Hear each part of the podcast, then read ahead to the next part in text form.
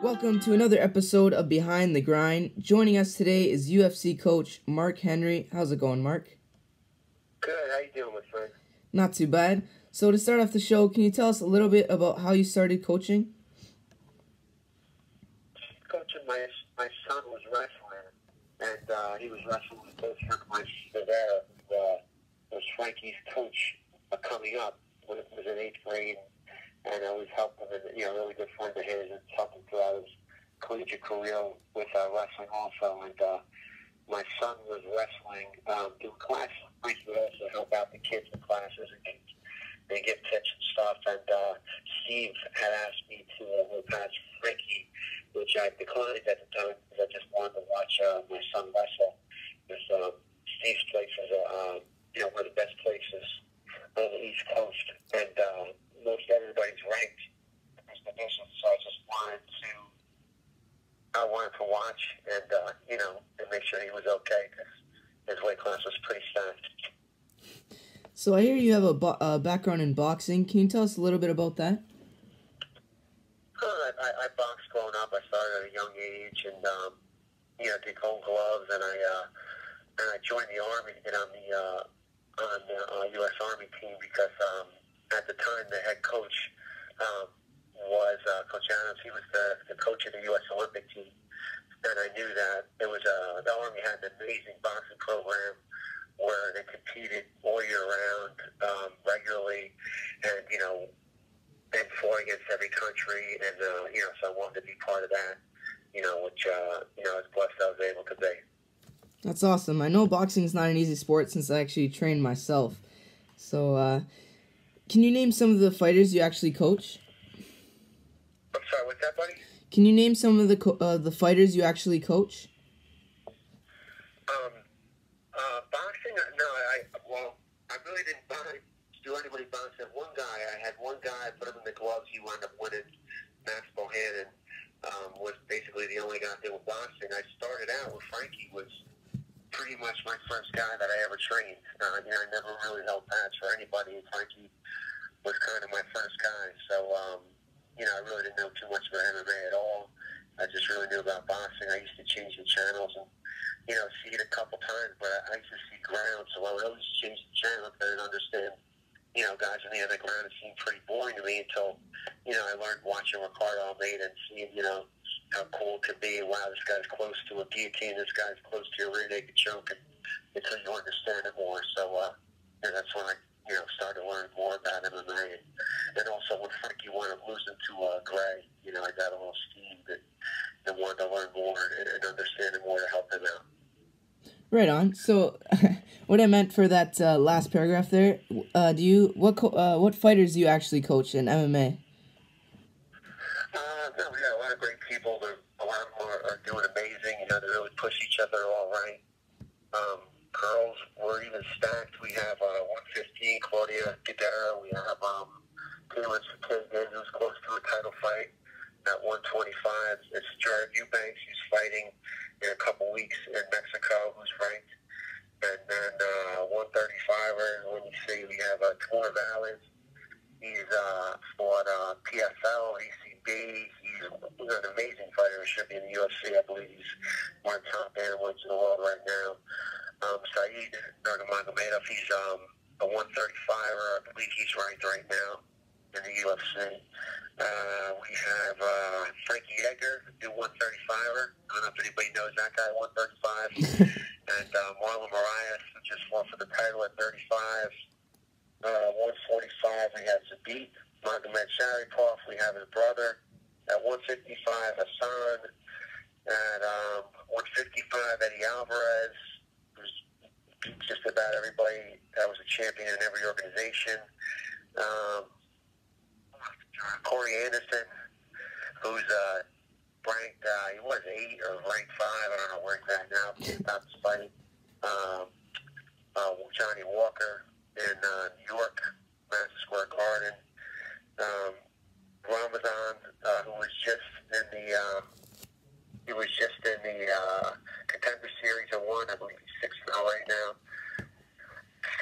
Say Maga, um, who's really good. He's ACB ACB champ. So we got we got a few guys I might be forgetting some now, but you know, we have a lot of a lot of really good guys. Just a few. so, uh, do you actually work full time aside from coaching?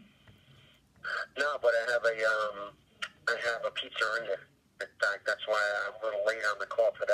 I, I'm also uh, building. I, I bought a building and and uh, up, making it and, and, uh, and turning it into another pizzeria. So. Uh, I'll train somewhere in the morning, go to my pizzeria, and come back, train some more guys. You know, this morning was at sparring, so uh, that's pretty much how it works. You got a busy schedule there, Coach. what would what would you say the most difficult thing about being a coach would be, and what would you say is the best thing? Uh, the most difficult being uh, being a coach, definitely the number one is, is when someone loses. You know, seeing their kid cry or seeing their wife upset you know, it, it's really hard and you start to blame yourself a little bit. So that's uh, definitely the toughest thing. And, and you know, I, I feel that those, the wins are great, but the losses feel so much worse than the wins. So, uh, you know, that's the only thing that, that stinks. And then you just, you're on the plane coming back from Philippines or Japan or somewhere, or Brazil, and saying, should should have called this, should have called that move, should have called this move. So that's probably a tough spot.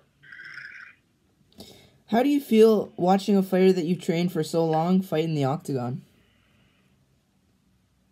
Um, how do I feel? Oh, it's awesome. You know, like I can't compete anymore. I'm, I'm up there at the age of 51, so you know, the, the biggest thing with me is I love to compete. Um, you know, and I, I can't anymore. So it's awesome. It's kind of like a you is in there that can compete, and you know, it's it's, it's amazing too when you. uh you know, when you're walking, you know, in front of 20,000 or 60,000 or 15,000 people and, you know, it's a totally different sport, you know. So, you know, the other person wants to take you out. They want, you know, you've been working. Everybody thinks it's about that fight, but it's, you know, it's two to three months of game planning and watching film and, and doing countless rounds of sparring and uh, going through sparring and, you know, so on and so forth. The blood, the sweat, the tears, the good days and the bad days. So it's, it's a, you know, it's a lot more goes goes into it than just that night. So you know, at, at that one night that it all comes to fruition, you know, there's there's a lot that you know the fighter, you know, and the whole team and their sparring partners and their you know their, their husbands, their wives, their girlfriends, boyfriends have put into and kids. You know, that's that's mm-hmm. a lot goes into it. So you know, that night it's you know it's important. Can you tell us a little bit about your family? Are any of your kids into boxing or MMA? I'm sorry, what's that, buddy? Can you tell us a little bit about your family? Uh, are are any of them into boxing or MMA? Yeah, my son does jiu-jitsu. My, my daughter, Selena, she did jiu-jitsu. My son did jiu-jitsu at a young age. Ricardo, he wanted to fight badly, but I wouldn't let him. I didn't want him to get kicked in the head or hit in the head. Uh, he goes to USC right now, really good school. Um, in business school over there.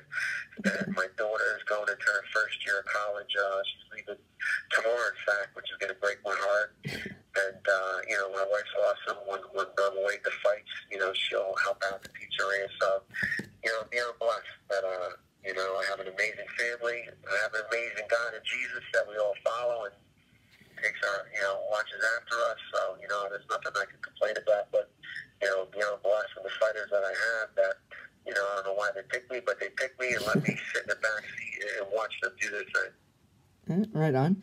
In your eyes, what would you say the most memorable moment of your coaching career would be so far? Um, will probably be Frankie when he beat Sean Sherk. Was probably my best moment. Um, he was, um, you know, at that time, Sean Sherk was supposed to be just a stepping stone for Frankie. You know, he was just supposed to blow Frankie and fight for the title again and uh, you know it was supposed to be a foregone conclusion.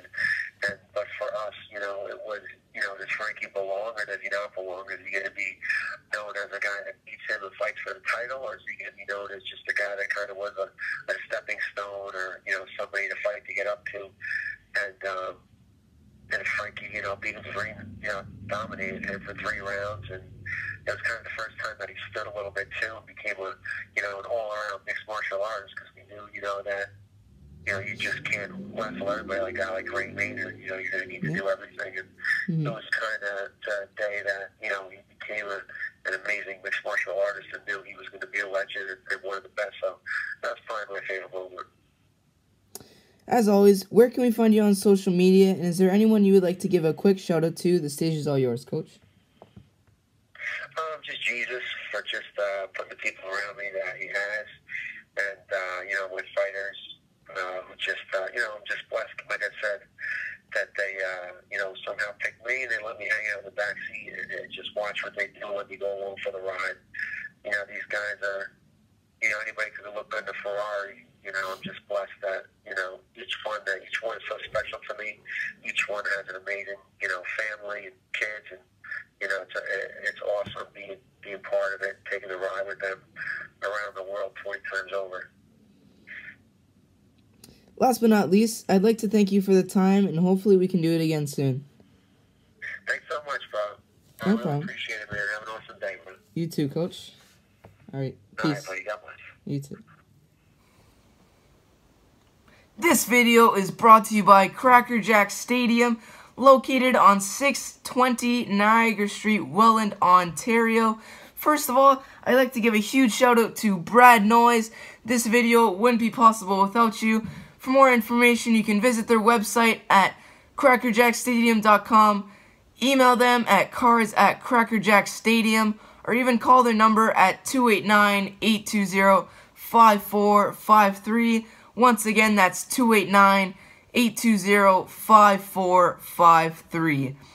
If you're interested in sponsoring the podcast, you can send me an email at behindthegrind905 at gmail.com or even send me a direct message on Instagram at Behind the Grind official. We'll see you guys on the next episode of Behind the Grind. Peace.